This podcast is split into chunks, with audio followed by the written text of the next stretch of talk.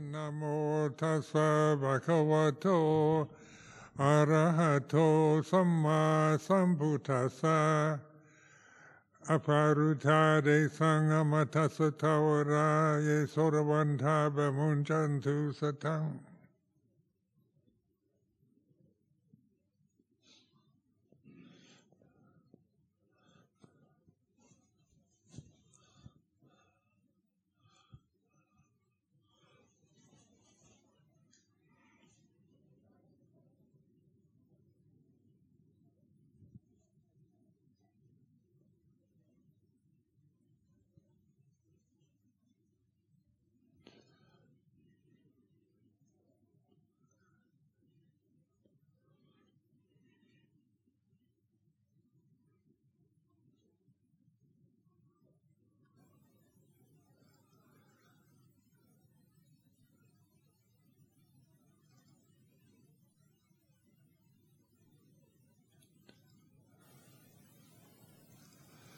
So today we, uh, I'll reflect on uh, consciousness and wisdom. How do they come together? So these are two words with significant meaning. Because wisdom is it can be you know, there's worldly wisdom, there's street wisdom, survival is a kind of the survival wisdom, learning how to live, how to get on, the wisdom of morality, of keeping precepts, the five precepts, seeing the result of keeping as a layperson as a, these five precepts as a basic kind of uh, suggestions for action and speech. And then ultimate wisdom or panya. So in the Pali tradition, there's always a saddha, which is translated generally as faith, and panya, balanced by sati or mindfulness, awareness.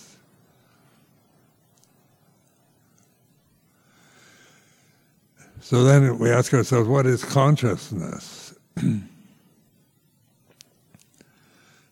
uh, I mean, that, as we all are aware, that's subject that I've particularly investigated, spent so many years investigating, uh, trying to understand consciousness as a reality rather than just as a concept in a in a psych, in, in psychology or science or in Buddha Dhamma. And wisdom, in terms of ultimate wisdom. And so the wisdom, ultimate wisdom, is very simple. When you realize it, it's realizing the way it is. All conditions are impermanent Dhamma is not a personal self. All Dhamma is anatta or non self. So when we bind ourselves to what we're not, then that's avijja or lack of wisdom. So, you know, the suffering is uh, caused by this lack of wisdom by this identity we hold to conditioned phenomena, sankharas. So when we reflect on all conditions are impermanent, that's we learn that very early on in when we take an interest in meditation. Sabbe sankhara anicca sabbe dhamma anatta dhamma is non-personal.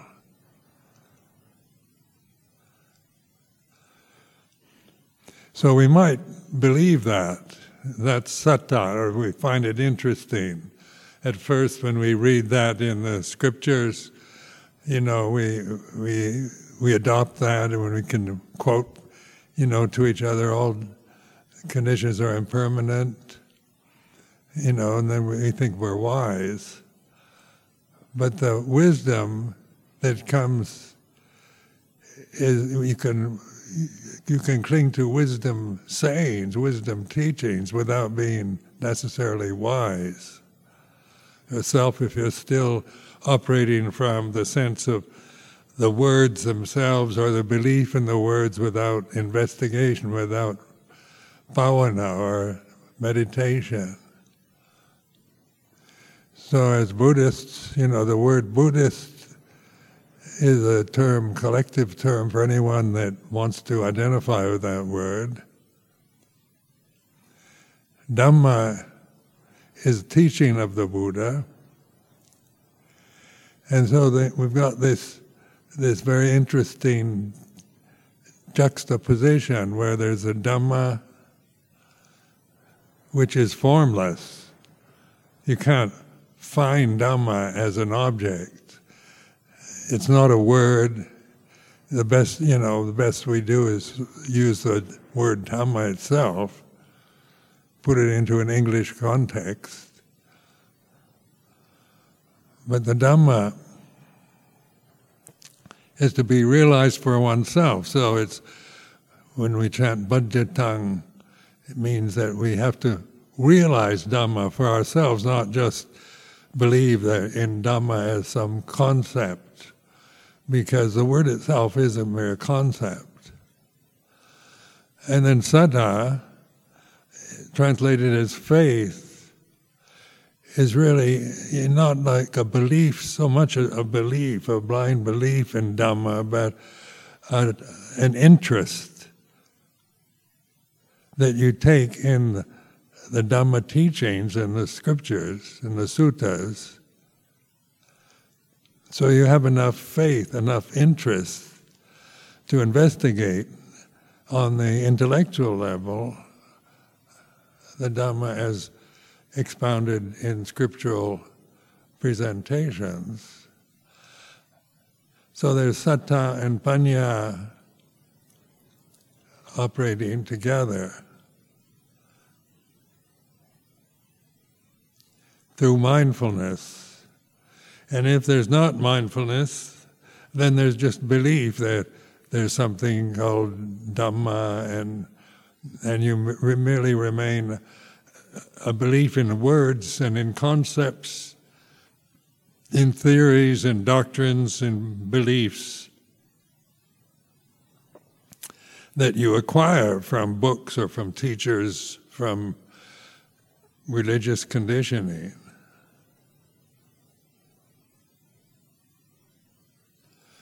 So, consciousness, which you can't find, but you know you're conscious.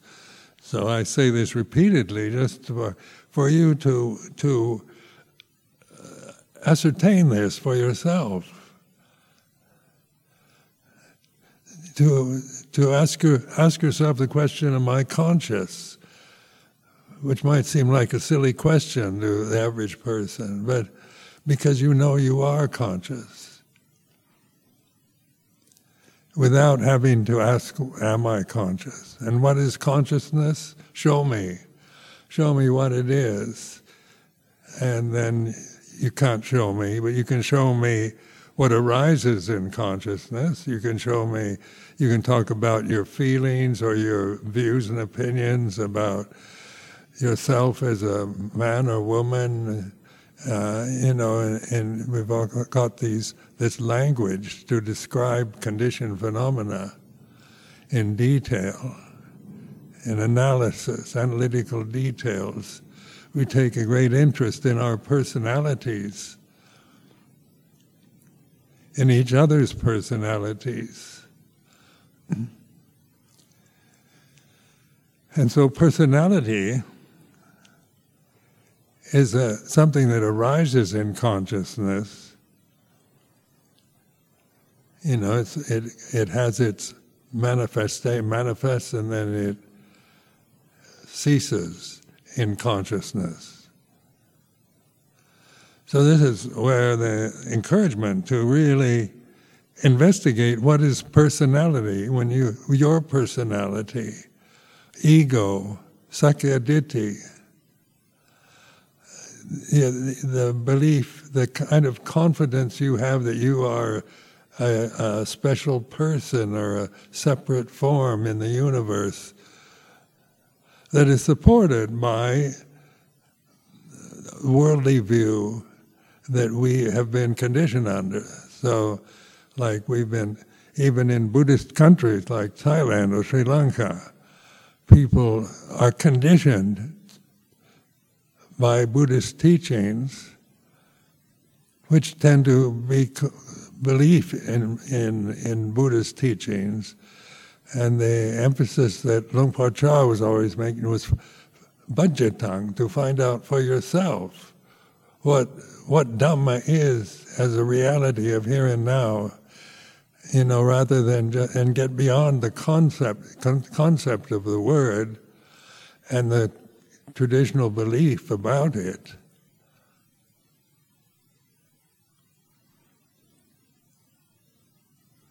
So this is why we're actually here, why establishment like Amaravati exists, is uh, to provide this opportunity to investigate conscious living forms and the formless.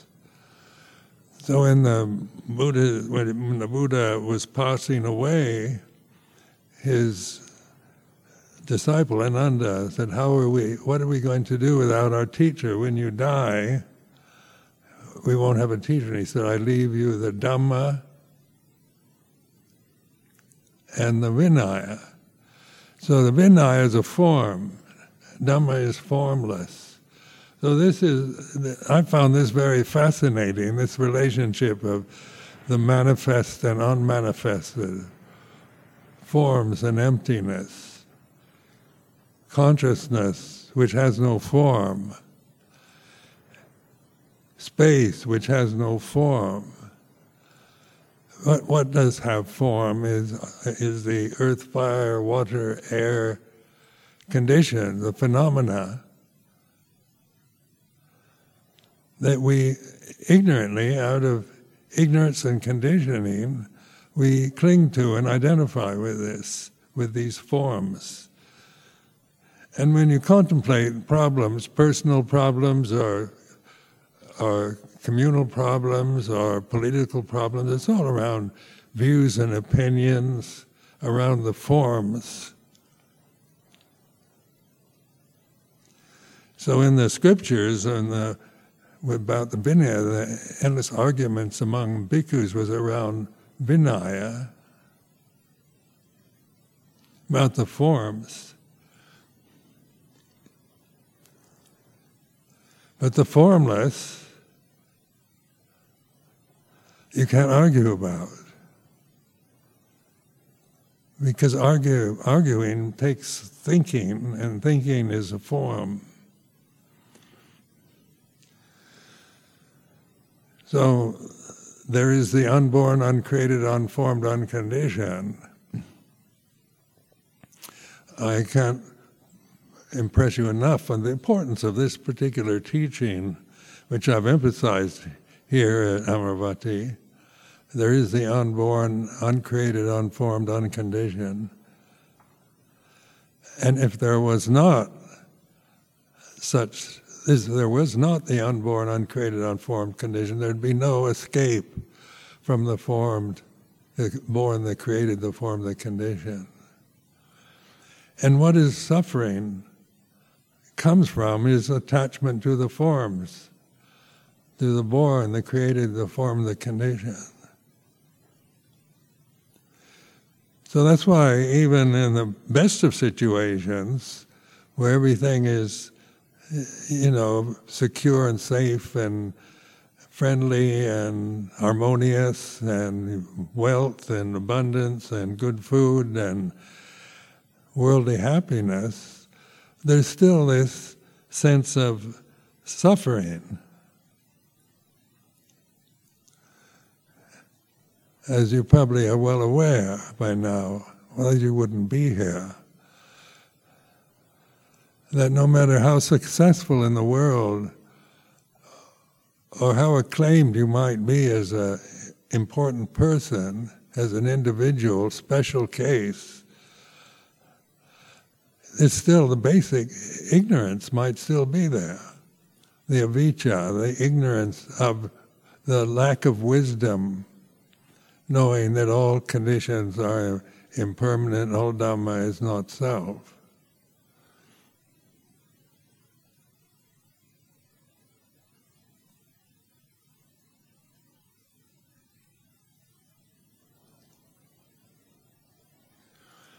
So, how do you investigate formless, unborn, uncreated, unformed, unconditioned? Try to, try to investigate it with your intellect. Because, you know, I used to experiment with myself and just trying to imagine the unborn, uncreated, unformed, unconditioned. And you can't do it. There's no image. The best thing is like this circle, this kind of Zen circle, a zero.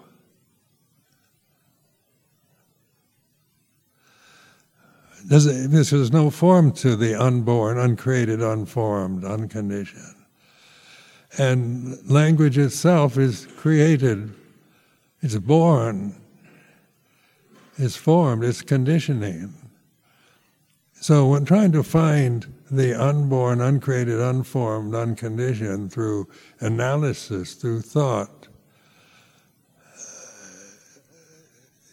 it stops the, the thinking process because you can't imagine it. You can't remember it. There's no memory of unborn, uncreated, unformed, unconditioned. There's no image, no imagination.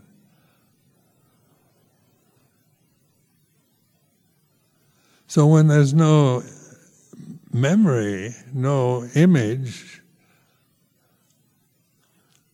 what's left is conscious awareness, isn't it? You don't die or pass out when when the when you let go of the born, the created, the form, the condition. So wisdom is this this understanding. It's it's uh, you know it's natural to us. It's not a you don't even have to be literate to realize Dhamma.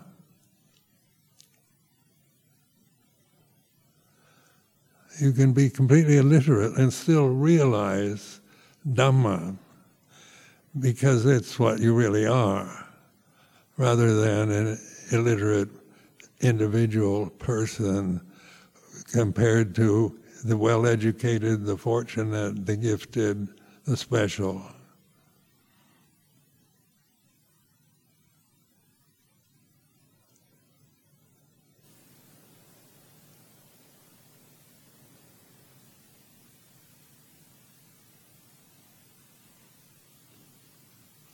So the unborn is silent.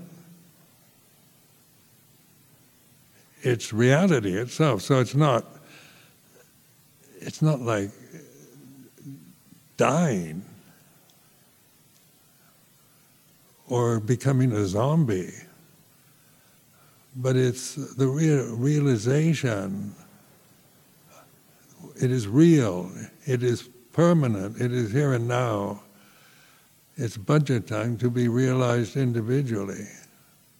Because right now I'm doing my best with words to point to that, but I can't I can't describe Dhamma, the Dhamma that we take refuge in. I can't define it.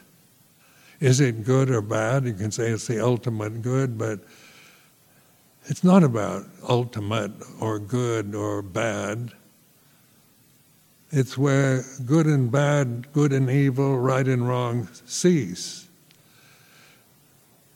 Because they are qualities of conditioned phenomena.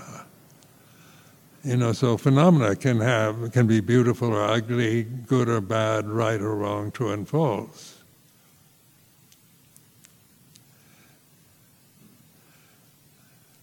So this is, is like a realization of something quite very ultimate simplicity rather than some remote complex realization that you might imagine it to be. Like, is an enlightened person, when we talk about an enlightened monk or nun, would they be, you know, would they be walking on air or, or would they be, you know, how would they appear? And then we have the, the scriptural teachings of the Buddha, the life of the Buddha. You know, so then we, we do take an interest in the Sakyamuni Buddha, Gautama Buddha of ancient India.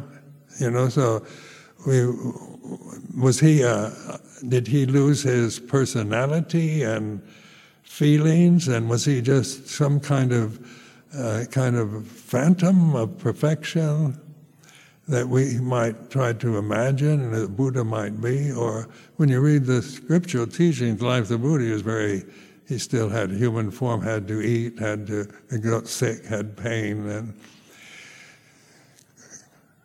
was criticized and condemned and plotted against like anyone else. He didn't float in the ether when the when the body died, it decayed like any other body. So, what was Gautama the Buddha pointing to when he said there's a Dhamma, which is to be realized individually by the wise? So, you know, when, you, when I talk about faith or saddha, the Pali word saddha, trust in this. When I say trust in awareness, this isn't about trusting my what I'm saying, you know, but it, but trusting in your ability to be aware here and now. It's like this: awareness, consciousness, wisdom all come together. Wisdom is not something alien you have to get, eh, that you don't have. Unless you're firmly convinced you are this physical form, this personality, and you feel you're not wise, or maybe you're very conceited and think you are terribly wise. So even, you know, the conceit, I'm very wise monk, is, is still sakkaya-ditthi. because that's not how it works. You don't cling to identities. All those, all those identities are just words that are conditions, that are phenomena. They manifest and then they disappear in conscious awareness. And it's in this conscious awareness that you find freedom, non suffering.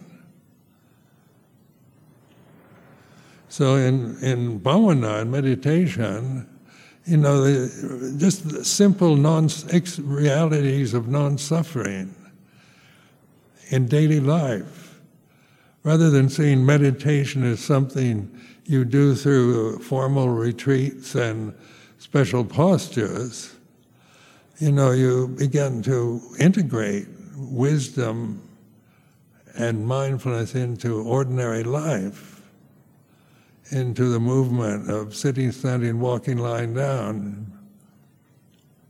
And just by observing how, if you're patient with silent awareness, then the, the negative moods, fears, anxiety, worry about the future, really worry about the future, you know, and look at it you know, think of all intentionally. I advise you to really worry, but look at it, observe it. can, you know, you have to keep it going. You have to hold to, to the gloom doom predictions for the future or your own health or future life. You know, you have to keep thinking, you have to keep holding on to moods, to perceptions, to be depressed, and to be in a constant state of anxiety and worry. So rather than try to get rid of worry, anxiety, depression, you know, like we do personally, none of us want to be worriers or anxious or depressed. We want to be happy and have fun and loving and kind and good. But don't be frightened of this other side, the dark side, the shadow. But get to know it. It arises and ceases the same as the saintly, the good, the beautiful.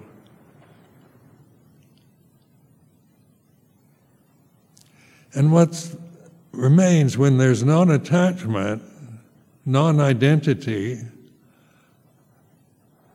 no concept, no opinion, there's still conscious awareness. It's silent, peaceful. It's ultimately beautiful, but tends to be ignored, overlooked, and dismissed because the urgency of worldly life is always about success and failure, praise and blame, survival as a human, as a animal form, finding food, trying to protect yourself, caught up in the survival, sexual habits and conditioning of the forms, and making value judgments about them as good or bad, right or wrong, or problems or suffering. So, in the First Noble Truth, Suffering is to be understood.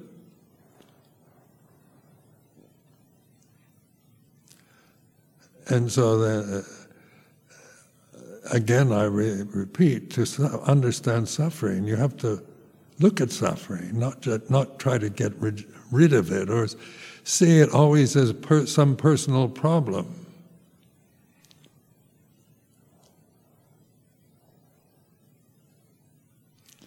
You know, as a person, I, you know, just observing my own personality. I've trained myself to uh, witness my personality in both its positive and negative aspects. And then to, so I get to know the causes of suffering, attachment to these positive, negative perceptions of of sakkaya-ditthi, of the ego, of the self.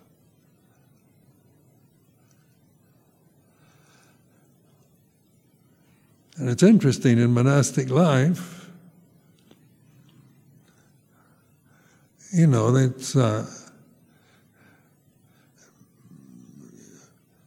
the the ego operates very strongly in monasteries.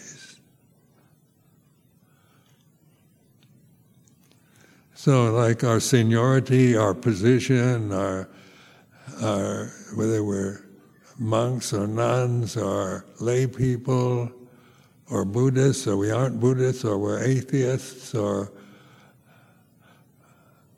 we're nothing. You know, we hold our positions, our sense of importance, or our feelings of lack of importance, lack of uh, respect that we might feel when we're treated disrespectfully by others. These are all conditions of the, you know, which you can put under the label sakkaya-ditthi or personality.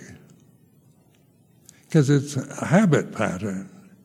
We learn it from an early age to see ourselves in, Eh, with, with this identity, with the body, the, the, the social, cultural conditioning is part of, you know, this sense of eh, identity which separates us from ultimate reality or makes us think we're separate from that. Ultimate reality remains an abstract idea in the mind, or, you know, in terms of God or Dhamma, or ultimate truth. You know, these are words that are the best you can do to try to describe Dhamma or ultimate reality. So, you know, in this tradition we call Dhamma ultimate reality, but what, you know, that's a concept. Ultimate and reality are still concepts. So then try to imagine ultimate reality, you know, just by trying to describe what ultimate reality must be. You have to use superlatives. It's most beautiful, it's all loving, it's, it's perfect, or it's oblivion.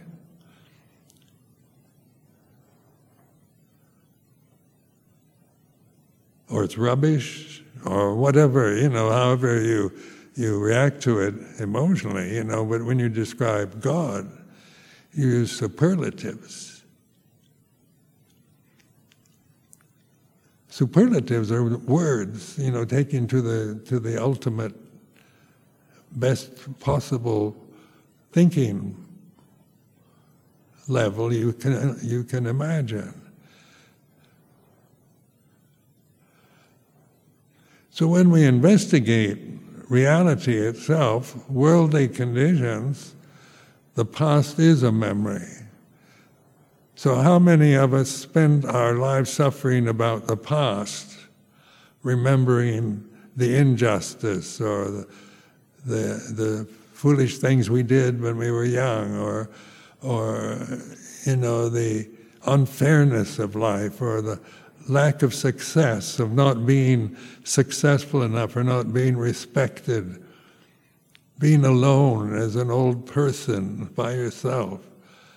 You know, one can, you know, in old age, you, you, uh, you know, if you have no escape from the formed and the born and the condition, then you have to live with memories of the past.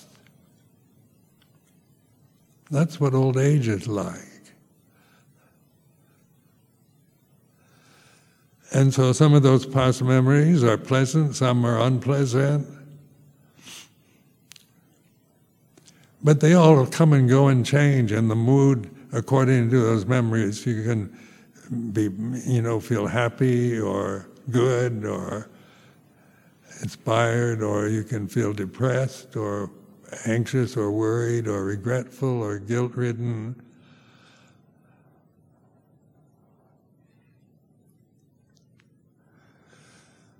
But once you realize the end of suffering, nirodha, in simple things.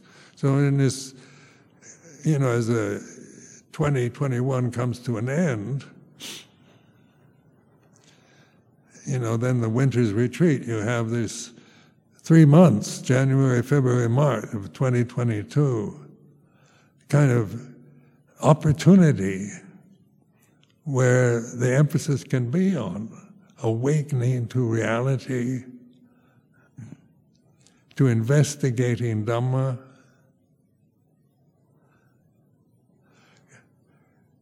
Because a busy life, sometimes we we forget, we get caught up in our worldly habits, our position in the Sangha, our relationships with others. our views about Amaravati or other monasteries or about other teachers. You know, we can gossip and chit chat and go on endlessly about, you know, various things we like and dislike in the world.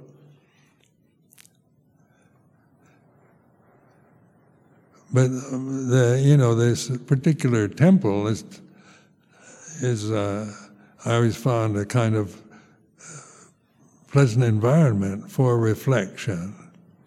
But reflection in daily life is, is very important, more important than retreat. Because this non suffering is our true nature. It's natural. It's not created, it's not formed. It's not born, that has no birth, no death. So, what is it at this moment when you're sitting here listening to me? What is the Dhamma here and now?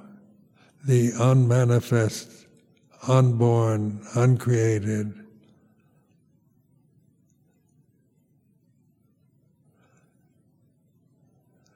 And just by asking yourself questions like that, you know, it stops the thinking mind because you have to stop thinking to, to reflect.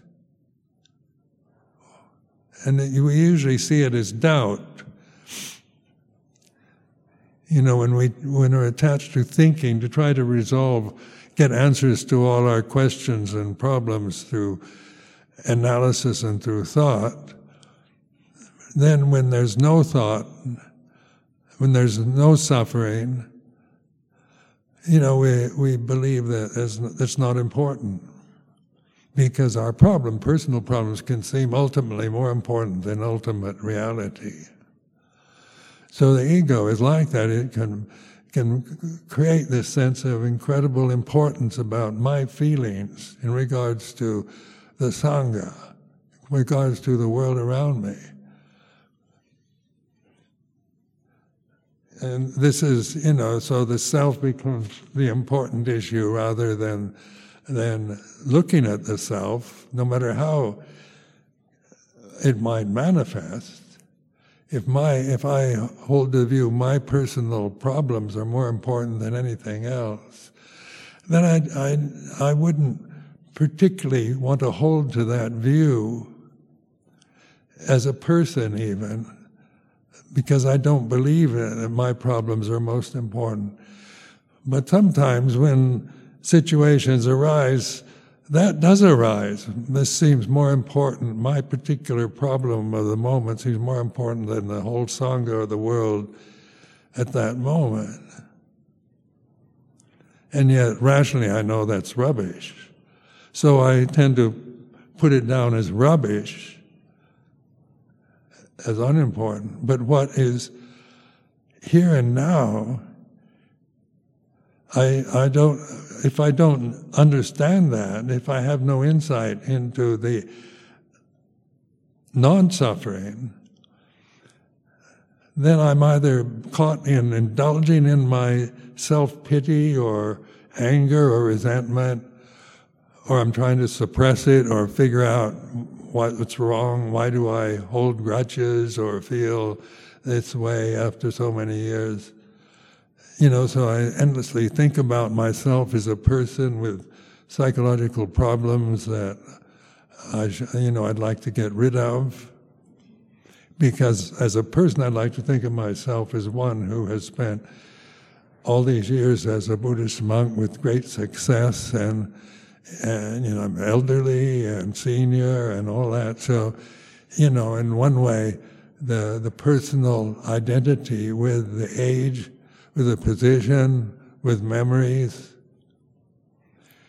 But still, that alone itself is still suffering because I, if I attach to those perceptions, then then there's always danger of disrespect or being ignored or being criticized.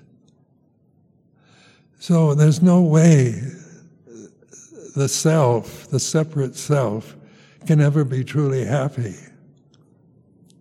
because its very nature is suffering. The ego is a is a very is the living example of suffering, being separate being identified with unsatisfactory conditions for, for a whole lifetime is sad, it's pathetic. When the opportunity to awaken to ultimate reality is always here and now. So, in daily life, just in working life, in daily, ordinary life in Amaravati,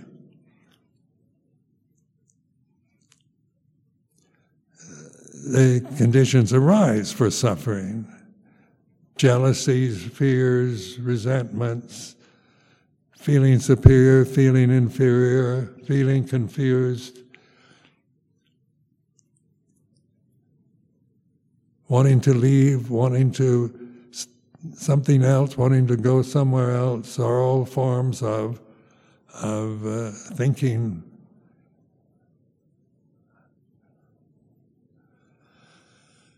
But they're all teachers to us when we observe them.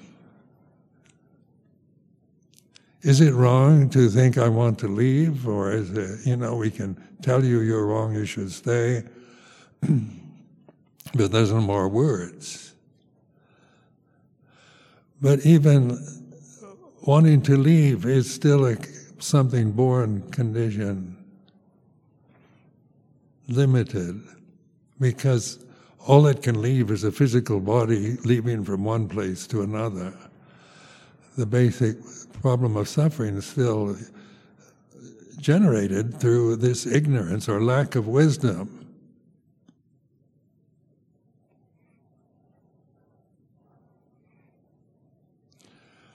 So I encourage you to resolve the problem here and now, and that's the, the Four Noble Truths emphasis. And the third noble truth of Nirodha. What is that? What is the end of suffering? And just in little ways, just if you experiment when you're when you're suffering, when you feel upset or angry or doubtful or worried, see it as opportunity to, to really look at that, to observe this feeling. I, I resent what this, this kind of situation. You know, and make it, rather than just dismiss it, make it come to life. Listen to it, the sense of me as a separate person upset over what somebody said is like this and then you you kind of you know you're witnessing it rather than indulging in it, analyzing it, or trying to get rid of the thought. So this is bhavana. This is what meditation is about. It's not developing some technique to tranquilize your mind temporarily, but it, it integrates into daily life and using the experiences that you personally have as an individual member of, of this group, you know, whatever, however they manifest, they're your teachers. They're what you learn from, that they arise and cease. They're the born, the created, the form, the condition. And there's no escape from them except through the unborn, uncreated, unformed, unconditioned. And that is here and now. That's Dhamma. That's conscious awareness. So as you have more faith in this practice, then wisdom, more wisdom, faith and wisdom balance each other with mindfulness.